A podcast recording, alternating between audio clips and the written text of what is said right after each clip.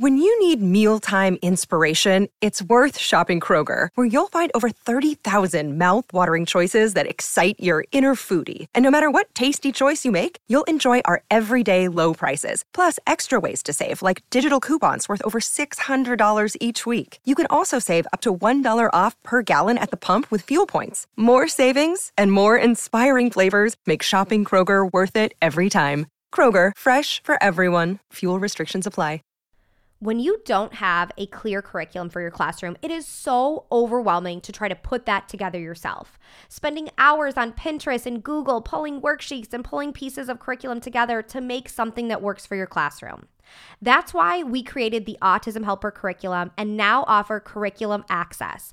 Curriculum Access gets you access to all levels and all subjects of the highly differentiated, evidence based Autism Helper curriculum. You can have students working on letter identification and working on parts of speech at the same time in our easy to use curriculum. We currently have hundreds of teachers using Curriculum Access from all over the world with consistently rave reviews.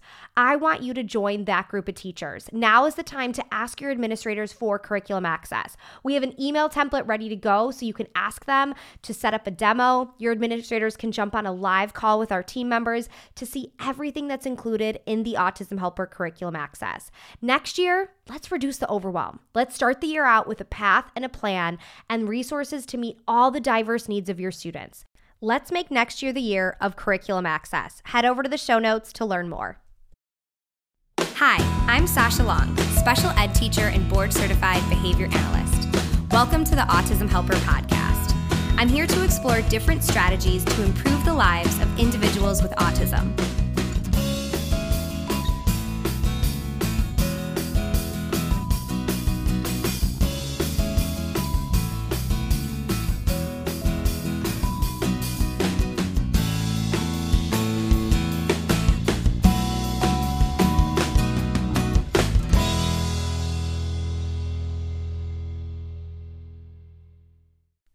Hey guys, we are on our last encore episode. I really hope you have enjoyed these last few weeks of some oldies but goodies within the podcast, some of our most loved, most listened to, and most valuable episodes from the past over 100 episodes. I'd like to start out by first of all thanking you guys. You are the reason this podcast has been such a success, and I truly appreciate you trusting me with your time. And really, that's not something that I take lightly. You know, time is a commodity, we don't have a ton of it. So the fact that you are putting my podcast on when you're driving to work or running errands or multitasking at home, by the way, that's why I love podcasts, love the multitasking. But the fact that you are giving me some of that time really means a lot. And I truly hope that this podcast has brought value to your life, has been enjoyable to listen to, and have given you some great action item to action items to implement in your classroom or in your home. So let's talk about our latest Encore episode. I'm throwing it back to episode 62. This title has a lot of alliteration. It's Tips for Tolerating Transitions. Transitions are hard. Transition, transitions are hard for adults, for kids, for everyone. And we know that transitions can be particularly challenging for our learners.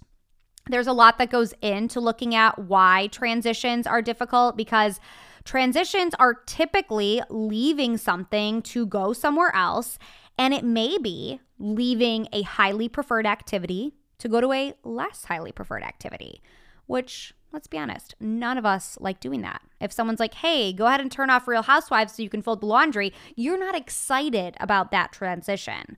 So we want to look at what things we can do to help teach the skill of transitioning because this is a skill that our kids have to learn and we're their teachers. Whether you are a parent or a clinician, you are their teacher. And just like we teach the skills of reading and writing and math, we need to teach this skill, not just say, oh, well, Johnny doesn't transition. Guess he just doesn't do that. No, this is an essential life skill that all of our learners need to be successful, and we can help make that happen.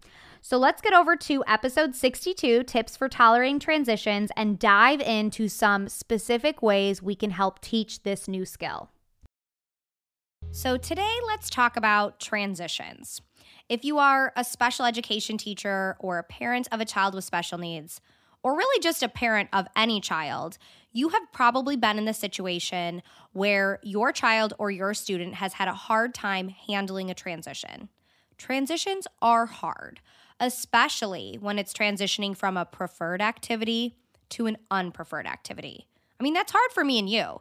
If I have to turn off Bravo to go do the dishes, I'm not feeling happy about it.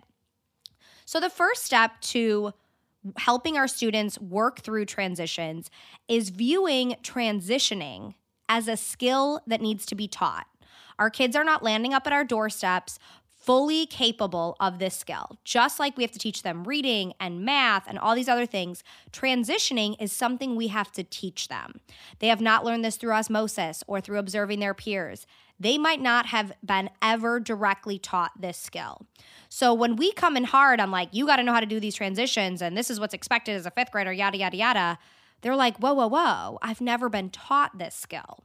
So I think that mindset shift first really helps on viewing okay, this is a skill deficit that I need to teach this child in the same way I would teach any academics. Approach it with the same rigor and thoroughness that we approach our academic instruction.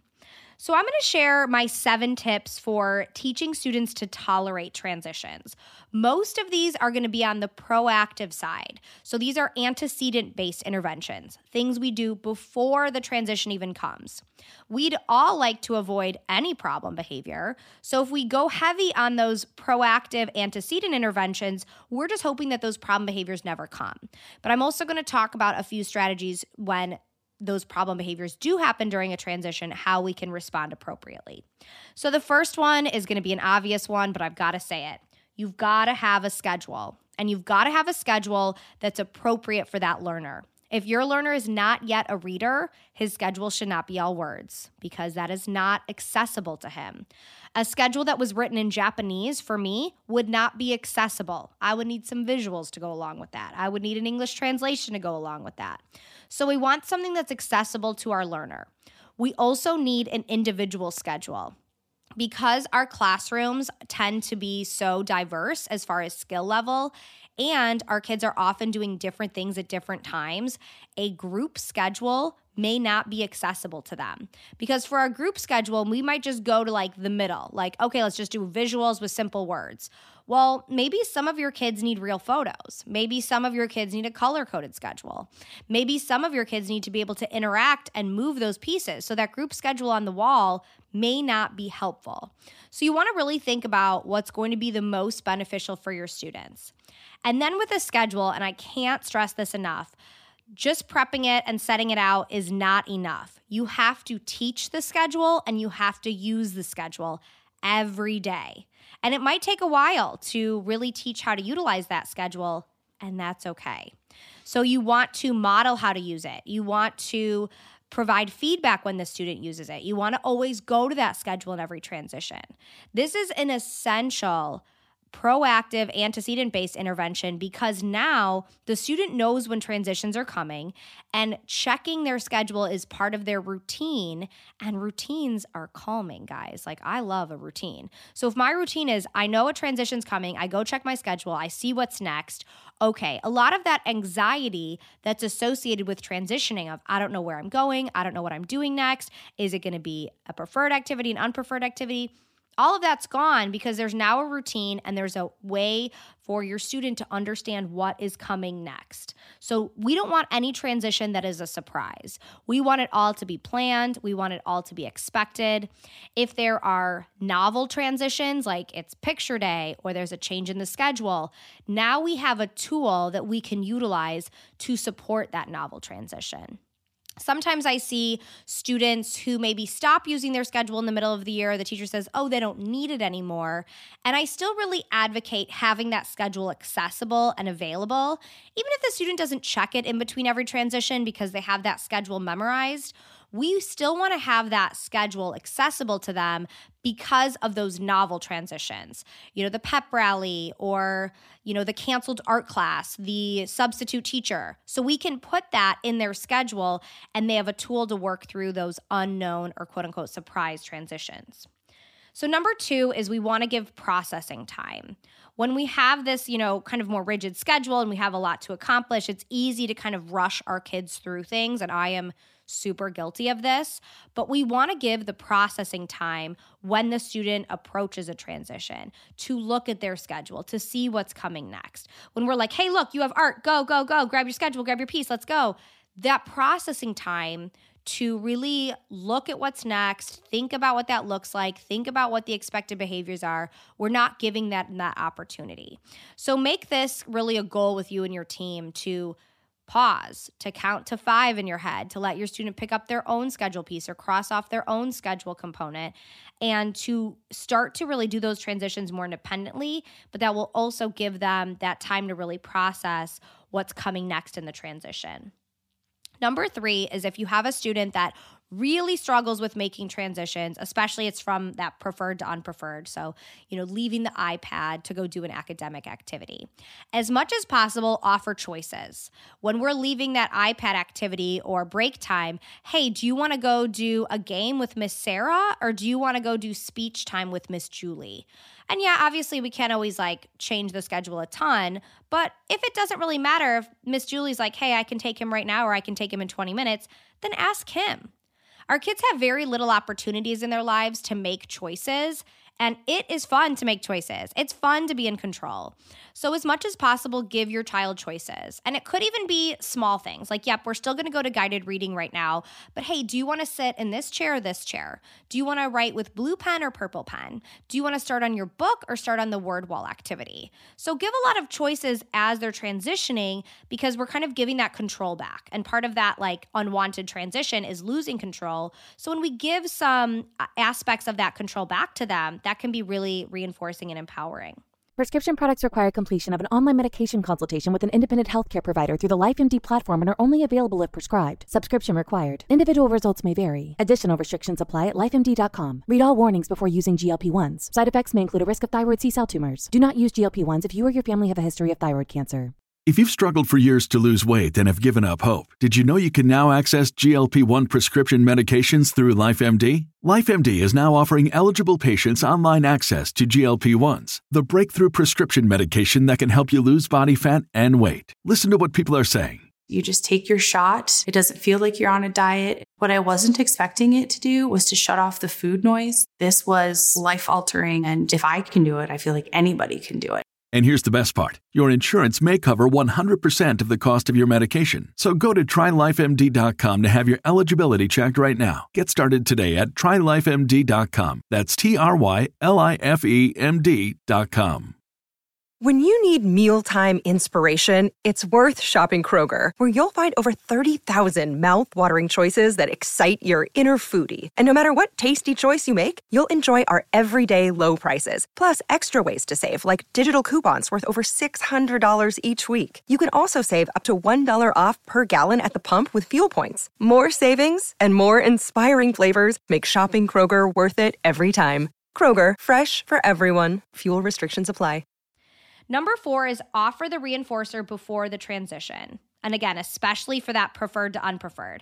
So, hey, I know we're leaving tech time now, and I know that you love the computer, but after guided reading groups if you earn all your tokens we can you can earn computer again so we're telling them right away like hey don't worry you're going to have a chance to get something awesome again if you're transitioning just from two you know neutral activities still, you know, cueing in. Like, remember, we're we got our token chart, or we got our tallies, or we've got our tickets. Remember, we're we're at eight tickets. If we get to ten, you earn break time, or you earn Play-Doh. So before we're seeing those problem behaviors, we're cueing in to that reinforcer. And this is a nice way to ensure that we're using reinforcement and not bribery. If problem behaviors start and we're like, hey, you know, if you stop tantruming or you stop yelling, you can go use computer and they're like, okay, cool, I'll stop yelling or tantruming so I can get computer. That there is a bribe because we haven't seen the desired behaviors yet. But if we're like, hey, you know, if you transition using a calm body and using your good choices, then after our next activity, you can get computer time. So we want to see those desired behaviors first before we give the reinforcer. Number five is give the expectations for the transition. And I think we need to do this more often than we think. So, as we're approaching the transition, maybe before you even leave the table, talking through the steps of what you're gonna do. Okay, guys, we just finished our science group. Everyone's gonna stand up they're going to walk over to their schedules on the board. You're going to cross off science group and you're going to see what you have next and then walk over to that station. So, really talk them through the steps of what's going to happen and remind them of the expected behaviors and the good choices. You know, while we're checking our schedules, we're going to have a quiet voice. We're going to only cross off things on our own schedule. We're going to walk right to the schedule without touching the markers. I know it's fun to play with the markers, but we're going to go right to the schedule. And then when we see what's next, we see, oh, group time is next. We're going to walk right over to group time, not go anywhere else, and sit in our chair.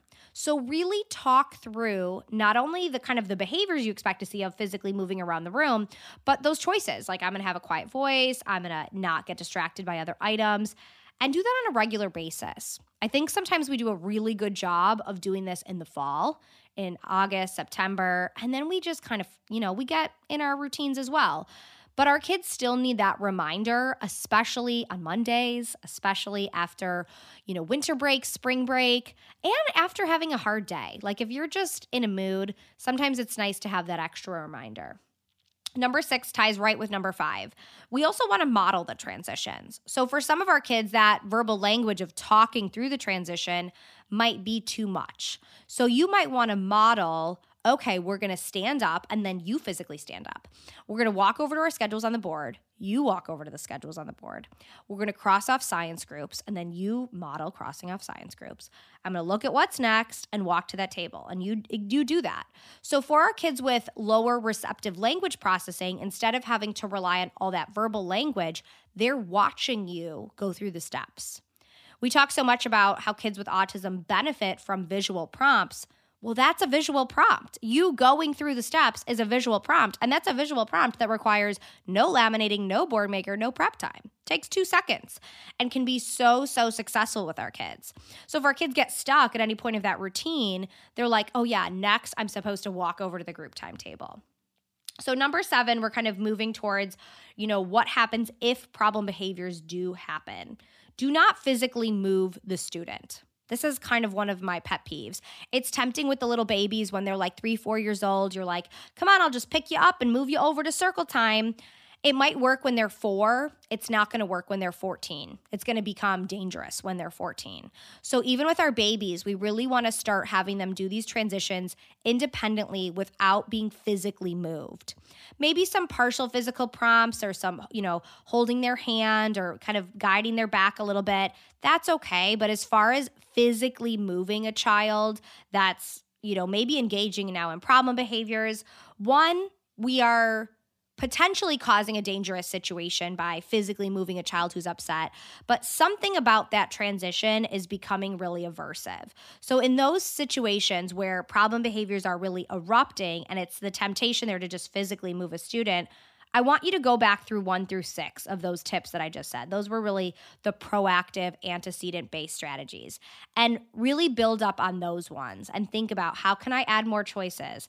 How can I add more visuals or schedules? What reinforcers can I offer that I haven't?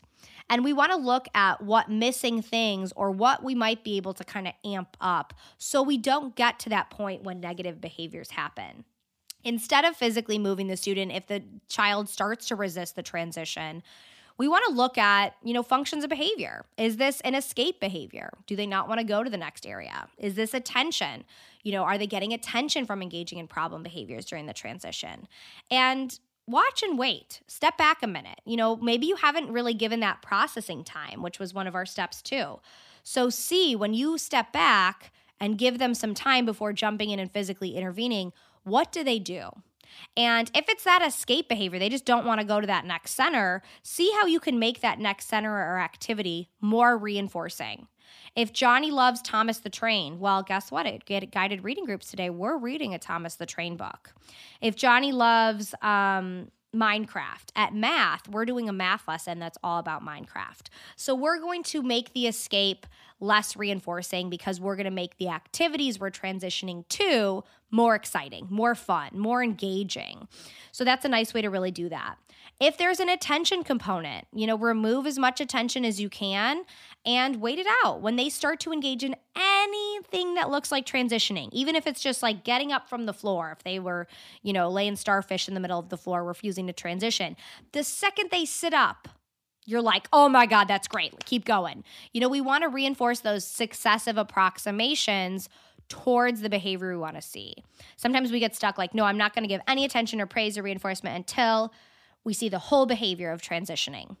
Well, that's a big jump. If we're going from tantruming on the floor to a full, complete, perfect transition, we're going to have to give some reinforcement in between to get us there, right? That's a big jump to make. So we want to give that reinforcement as we're working towards that big behavior we want to see.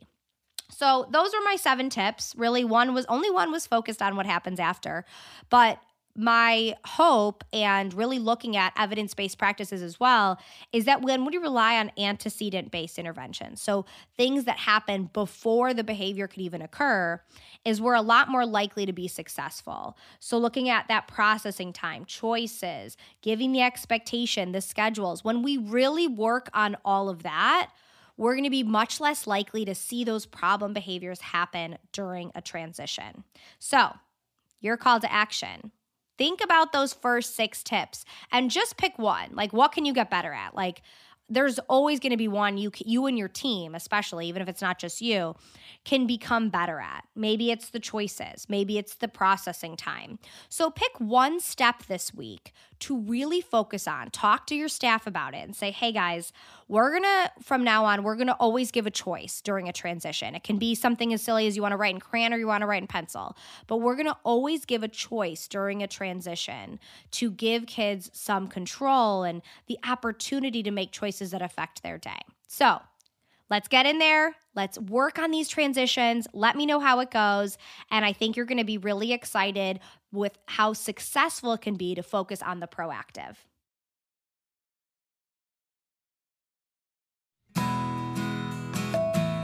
Thanks for listening to the Autism Helper podcast. If you liked what you heard and want to hear more, hit subscribe. It would mean a lot to me if you left some feedback. Whether I'm working one on one with a student, doing a podcast like this one, or presenting for a PD, my goal is always to provide as much value as I can. So your feedback really helps me make sure I'm doing just that. If you have other topics you'd like me to cover, leave in the feedback or message me on social media. You can follow me at The Autism Helper on Facebook, Instagram, YouTube, and Pinterest, or visit my website, theautismhelper.com. Thanks again for listening.